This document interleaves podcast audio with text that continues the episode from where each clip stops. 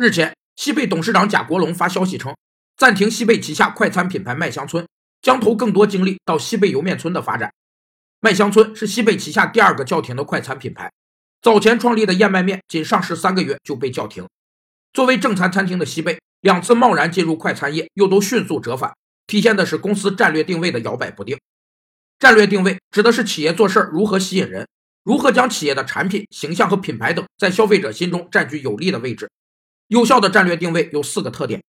一是有独特的价值链和价值诉求，且价值链上的各项活动必须是相互匹配和彼此促进的；二是有所为和有所不为，战略定位要做清晰的取舍，集中精力在自身优势上；三是长期性和连续性，每年都改变的战略就是没有战略；四是与时俱进，战略并非一成不变，还要适应时代和环境的特点。